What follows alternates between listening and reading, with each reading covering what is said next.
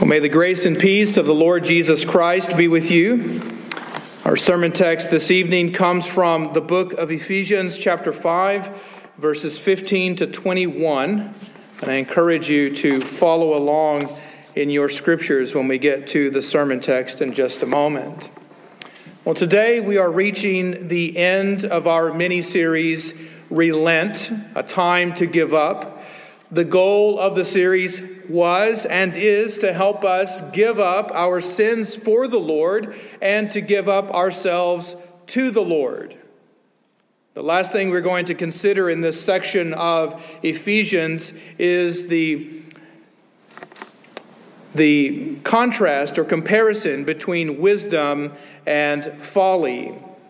And so, this is what Paul is going to address as he addresses us as the children of the Father. He calls us to do one more thing, and that is to walk in wisdom. And with that brief introduction, I encourage you, if you are able and willing, to stand for the reading of God's holy word from Ephesians 5 17 to 14.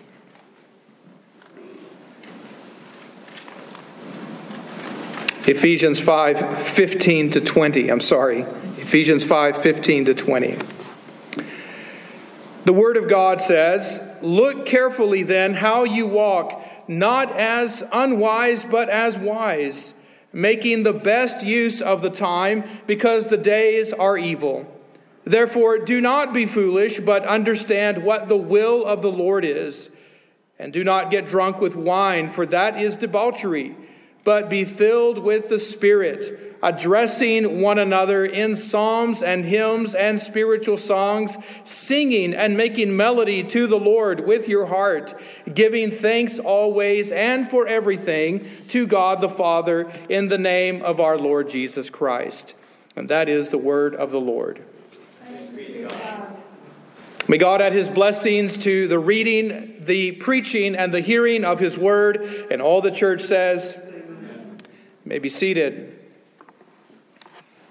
Well, as children of the Father, adopted by grace into the family of God, we are called to walk in wisdom and worship before the face of God.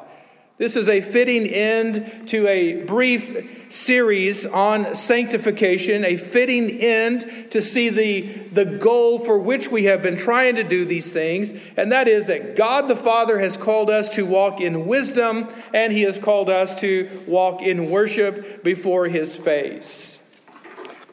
I have interacted with this passage many times throughout the course of my ministry, and over the years, my understanding of the passage has evolved somewhat, uh, to put it mildly. My understanding of what is happening here has uh, grown, and I hope that it's become more Christ centered and, and perhaps more faithful to what the Holy Spirit has revealed here. But the thing I want us to see as we look at this text is that there are two very practical ways we can approach uh, this passage of Scripture. Two very practical ways to understand what it means to walk in wisdom and to walk in worship. And there are two books behind the book of Ephesians that actually helps us.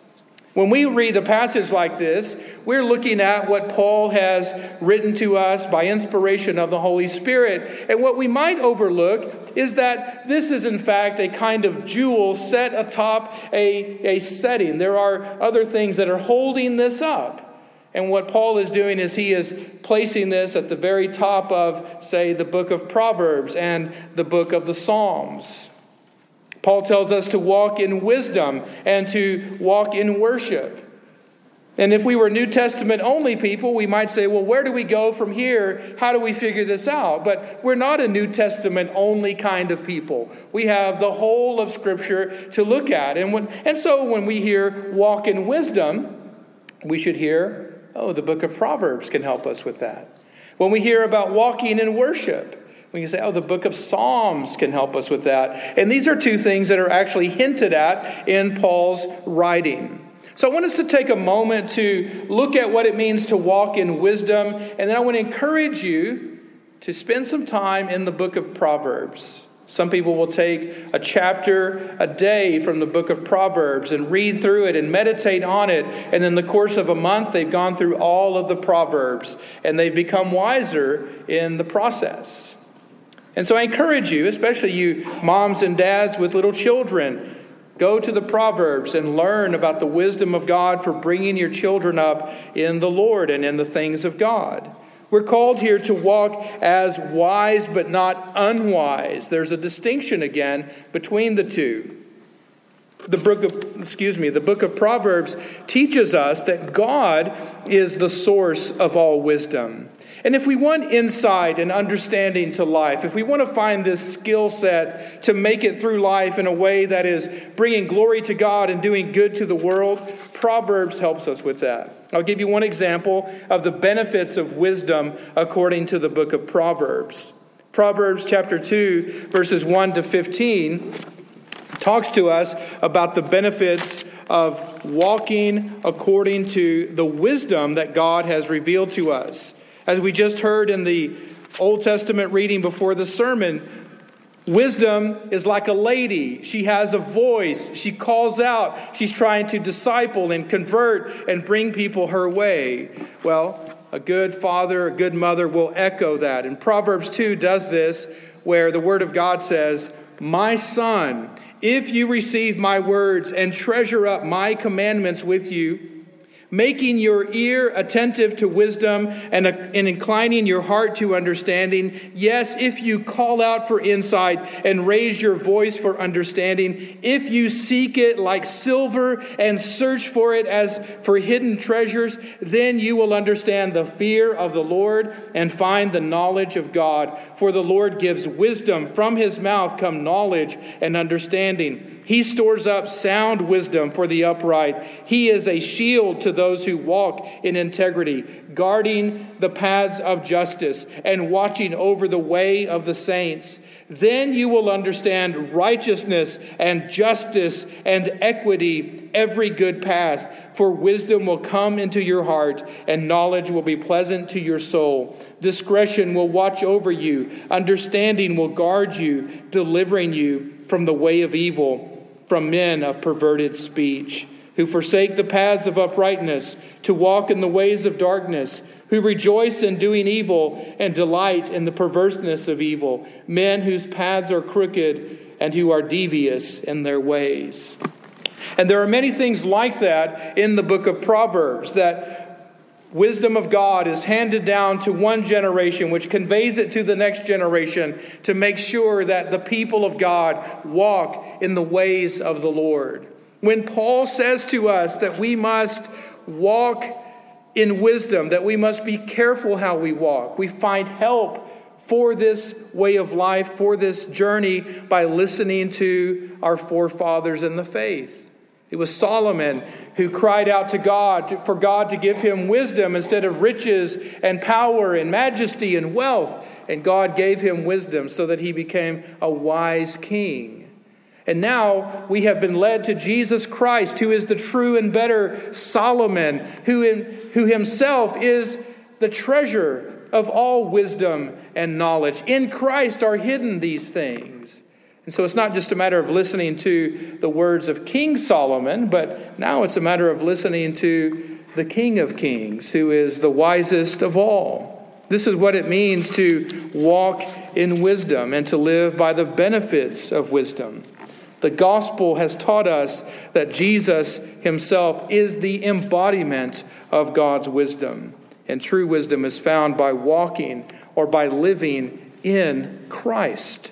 This is what Paul has been telling us uh, in Ephesians for the last several weeks, steering us to walk in Christ. And now we're learning that by walking in Christ, we find what real, true wisdom looks like.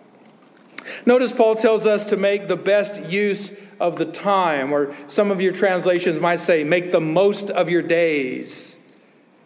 That's good advice. Most people like to live by that advice, and so they will fill their days with a wide array of activities to make sure there is no breathing space. There's no way anyone could accuse me of being slothful or lazy. Look how busy my schedule is, look how filled up it is. That's not exactly what Paul has in mind, by the way. He's not saying fill up your schedule to the max so that there's no wiggle room or breathing room for you.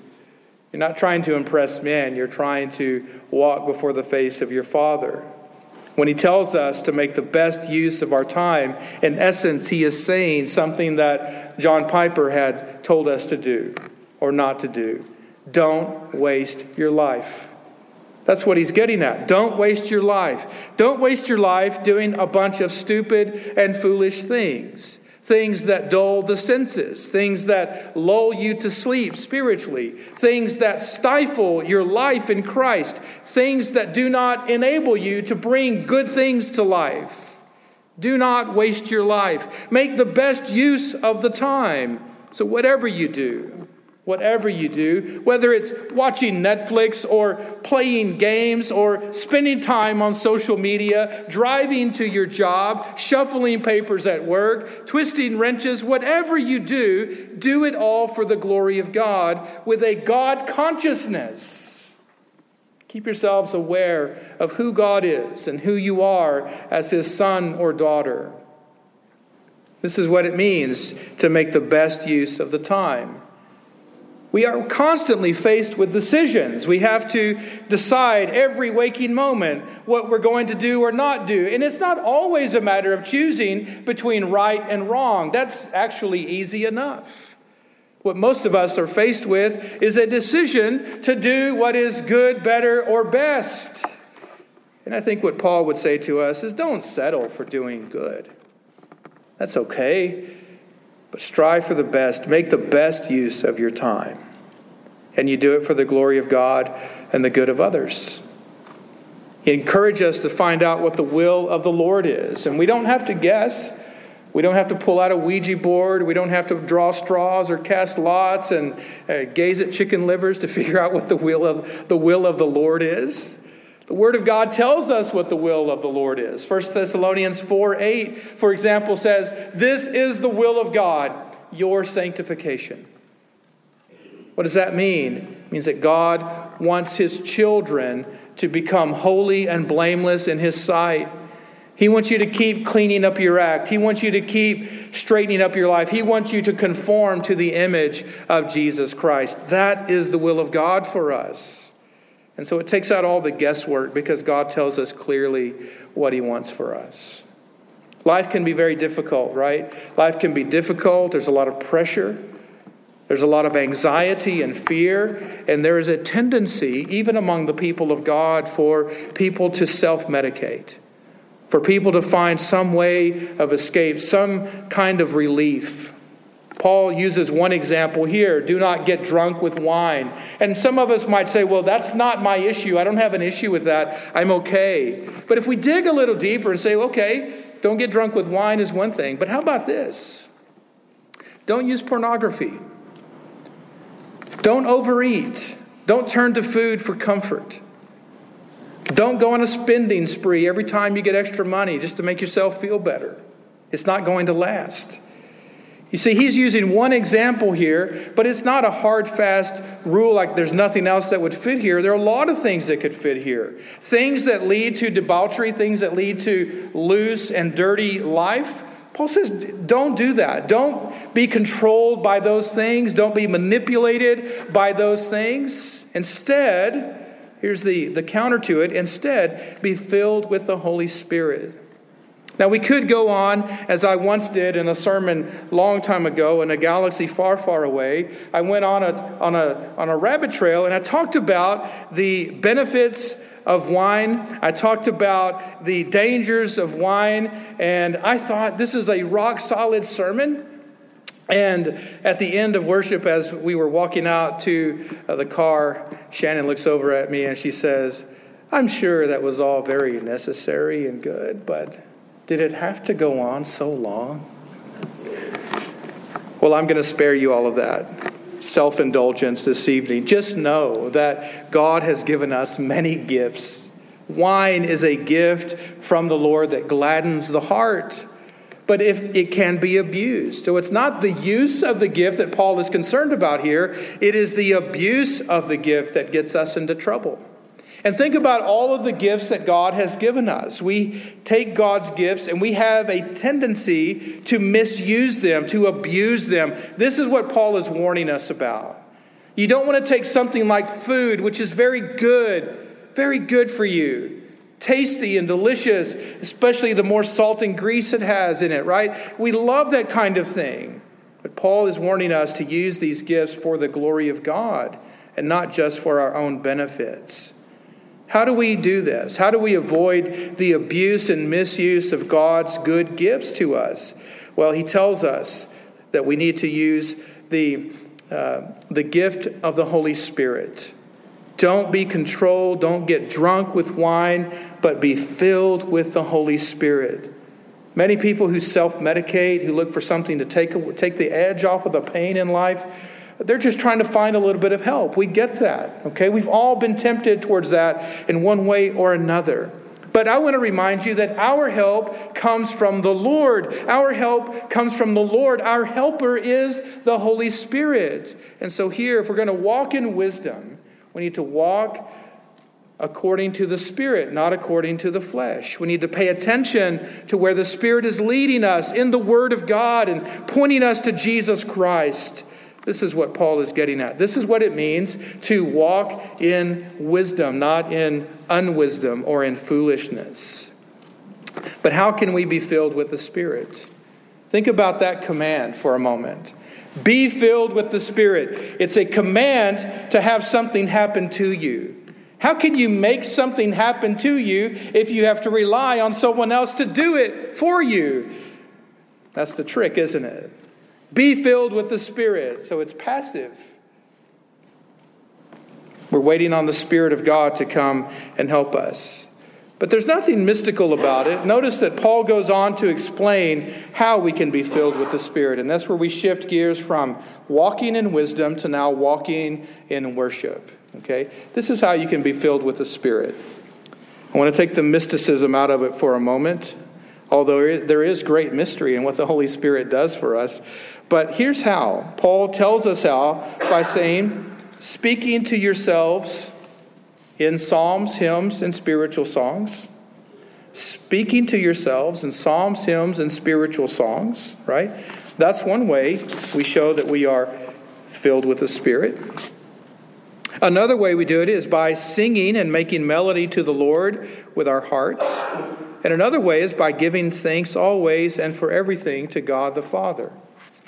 How do you know if you are being filled with the Spirit? Or how do you know if the Spirit has filled you up, taken control of you, is leading and guiding you?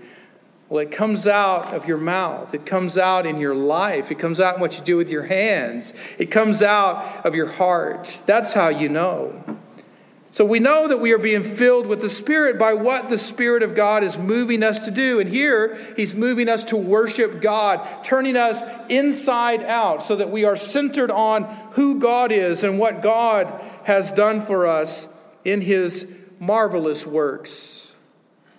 One of the ways that we can be filled with the Spirit is by speaking to ourselves in psalms, hymns, and spiritual songs. Now, this idea of speaking to ourselves could mean this. Okay, are you ready? It could mean that you are, in fact, speaking to yourself. It's self talk. You're talking to yourself with psalms, hymns, and spiritual songs. That is one way of interpreting this passage.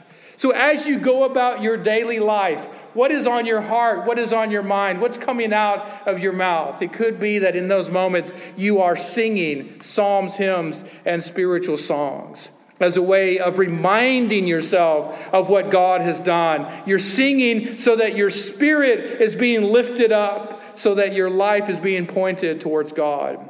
That's one possible interpretation, which I think is very good. Another way is in community, we are speaking to ourselves together psalms, hymns, and spiritual songs.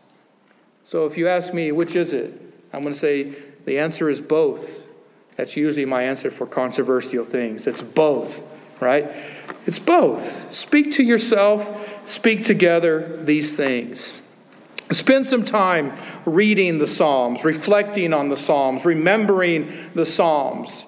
Get a hymnal and spend some time alone or with your family singing these hymns of our faith that had been handed down to us. And when you learn other songs, maybe you heard it on the radio or got it from someone else, sing that as well. There's a wide range of music out there that can be very helpful to us. I was speaking with um, a friend this past week, and she was telling me how, in a very uh, dark and desperate moment of her life, she's driving in her car and she just switches on the radio, and a song happened to be on that she felt spoke right to her situation. It was a Christian song, a song that I didn't know, a song that some people might want to pass judgment on. But in that moment, she was being encouraged and brought from darkness to light by the, the words of that song. And that kind of thing happens to us when we spend time reading the Psalms. Some of us make use of the Book of Common Prayer. And if you make good, good use of the Book of Common Prayer, you'll find yourself not only praying more, but you'll find yourself praying through the Psalms. And in the course of a month, guess what you'll do? You'll cover 150 Psalms. And over the course of time, those Psalms are getting into every fiber of your being. And so that in moments of great joy, you've got the language of God to apply and speak to that situation. In moments of sorrow and desperation, you've got the language of God to speak to that. And so the Holy Spirit, through the Psalms, begins to shape us and form us. Some of us have been in the Christian church long enough that we've learned a wide range of hymns. And there are moments in your life when a, a, hymn will just seem to come out of nowhere and you find yourself singing in the car or maybe as you're taking a walk somewhere. You have that hymn in your heart and mind. This is the kind of thing Paul is getting at. We want to make good use of these resources psalms, hymns, and spiritual songs. The Psalms here, in context, refer to the book of Psalms in the Old Testament. The Greek word that is used conveys the idea of striking the chords of a musical instrument. The Psalms in the Old Testament were performed in that way with a musician plucking on their version of a guitar. It, Paul is not saying that you all have to learn how to play guitar so you can sing the Psalms. That's not his point. His point is that you learn the Psalms so that you can sing praises to God and nourish your soul. And when you do that together, hope and pray that someone can pluck along uh, with the music. Hymns, according to scholars, tell us that it, uh, the word hymns means that in Greek writings, from Homer all the way down, hymns are songs of praise to the gods and heroes and conquerors of the day. And Paul uses that to say, we're not going to sing about just any and every hero and conqueror. We're going to sing praises to the triune God, especially the Lord Jesus Christ. He is our hero and our conqueror. Spiritual songs have to do with odes or chants. And we don't, we don't chant. We could chant. It might be fun to learn how to chant, but we don't chant. And sometimes when we hear it, you see a YouTube video or a meme or something, and people are chanting. Usually they're making fun of something. But there was a time in Christian history when chanting was a big deal, and they would chant, uh, our, our brothers and sisters would chant through the Psalms. They're just trying to obey what the Holy Spirit said in Ephesians here. But all of this comes together when Paul says, singing and making melody with your heart to the Lord. So whether you're in whether you're singing the Psalms or a hymn or a spiritual song, you're do, you're making melody with your heart to the Lord, not just going through the motions. And the idea of making melody here means plucking a string or playing on a stringed instrument.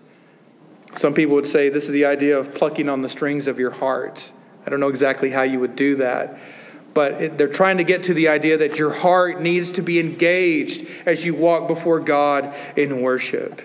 And so you're not just playing with your fingers or paying lip service to God, you are bringing your heart to engage the Lord. Now, I don't want to spend a lot of time on this, but I do want to mention it for uh, the sake of those of us who had this in our past. There are churches out there. Uh, the churches of Christ are some. There are actually some Reformed and Presbyterian churches that insist that the only way we can apply this passage is to do it without instruments. In other words, they say it has to be a cappella only, only. And I would just want to say, in, a, in as gracious a way as possible, I think our brothers and sisters are misreading the scriptures at this point. So while we're free to sing a cappella, we're not required to do so. We're not prohibited in the New Testament or the Old Testament from using instrumental music. In fact, the very word psalm that we've been looking at here indicates that instruments not only may be used, but it's more than permissible. It's more than permissible. The Psalms themselves encourage worshipers to sing with musical instruments as accompaniment. And I'll give you a couple of examples of that. In Ephesians 5 18 to 20, if you were listening carefully to our, the psalm we read at the beginning of worship and then the sermon text for now, you'll hear that Ephesians 5 is actually echoing Psalm 149. It echoes Psalm 49. It uses the same kind of language about singing and making melody and that psalm talks about worshiping God and having certain kinds of instruments around and, and approaching God with certain resources and tools. If you jump to Psalm 150, Psalm 150 mentions a variety of musical instruments. And I won't read all of that, but I just want you to know the psalm is very specific about the things that God's Spirit is calling God's people to use as they draw near to Him in worship. I do want to point out, tongue in cheek, that things like organs and drums are not listed. It doesn't mean that organs and drums can't be used, by the way, but I like to point that out for people who insist that organs are the way to go. And you've been in places where that organ comes at you hard and heavy, right? And I like a good drum. I wish we had some rhythm up here, as our, as our musicians do, just to make sure you know that's not a criticism of our musicians. But the idea here is that God wants us to take the best of what we can make and create and bring it together, redeem music and bring it to Him in worship.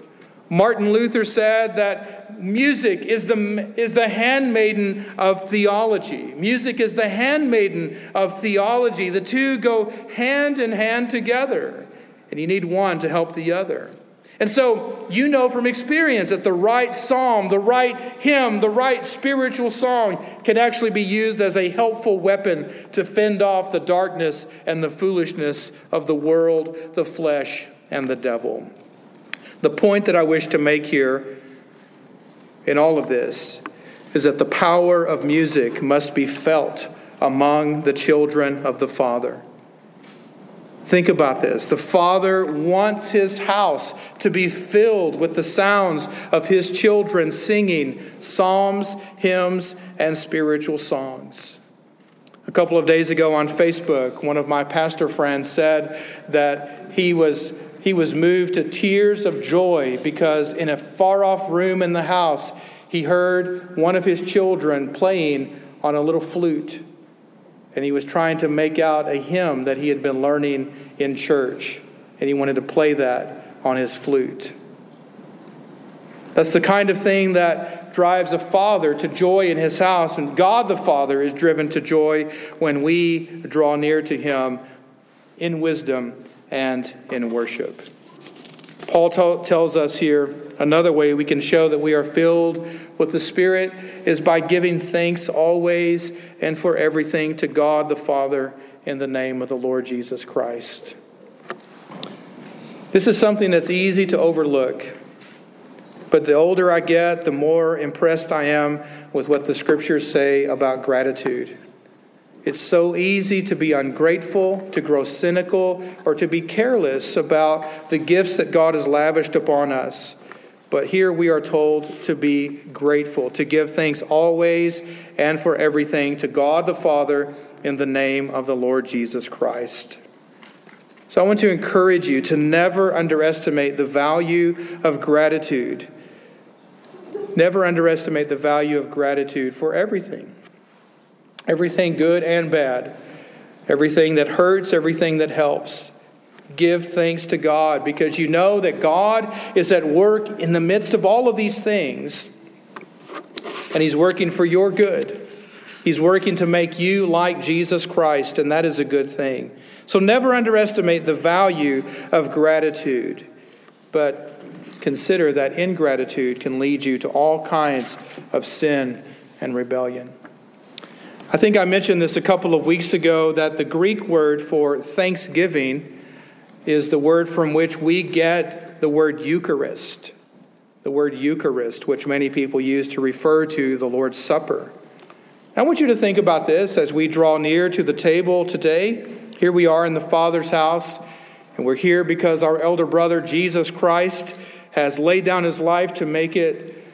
Uh, make it real for us, to make it, make it possible for us to be here. And the Holy Spirit has given us the seal of the Father to show that we belong in this family. And now we're being called to the family meal. And this table is the place where we come not to make sacrifices and offerings, but this is the place where we come to give thanks to God. We come to partake of the Eucharist. We come to give thanks to God for everything that God, the triune God, has done for us, is doing for us, and will do for us. We thank God our Father for electing us in Jesus Christ and for predestinating us for adoption. We thank our elder brother Jesus for taking on our flesh and laying down his life for our sins. We thank the Holy Spirit for sealing us and for securing our salvation for the day of redemption. We thank God for each other, for one another, for the love that we have received from each other, the support that we have given to others and received from them. We thank God for the church around the world, the communion of saints, Christians throughout the world in all space and time. We give thanks because we're a part of that vast family of God. We give thanks for the life that we've been given, for all of the ups and the downs that we've experienced, the growth that we've enjoyed, the struggles that we've overcome, the grace that God has lavished upon us, the forgiveness of sins, our sins, my sins, and the help that God offers us in Christ. God has called us as His children, adopted by grace into His family, to walk in wisdom, to walk in worship before his face. And we're encouraged in this passage of Scripture to do just that. So as you come to the table today, keep that in mind. You're coming to give thanks to God in Jesus Christ for what he's done to you, done for you. Well, in this season of Lent, I hope and pray that you have learned something about what it means to relent, to give up your sins for the Lord, and to give up yourselves to the Lord. When we started the series, I encouraged you to examine yourselves and to pick one or two sins that are persistent in your life and to pick a fight with them and to spend this Lenten season, 40 days of just fighting with that sin and praying that God would grant you repentance unto life and obedience to His word. And I hope you're engaged in that battle. I hope that you've been doing that and that you will keep on doing that and not just in this 40 days, but beyond that. Pick another fight with another sin. And then beyond that, pick another fight. And keep fighting these things so that you are turning away from those sins and turning yourselves to Jesus Christ. I hope that you've learned something about how to live in the Father's house as adopted sons and daughters. You belong here. Christ has made it so you have a place here and you belong in this house. And I hope and pray that you always remember and never forget that the Father loves you, that Jesus is on your side, the Spirit is for you, and that God is relentless in his pursuit of you.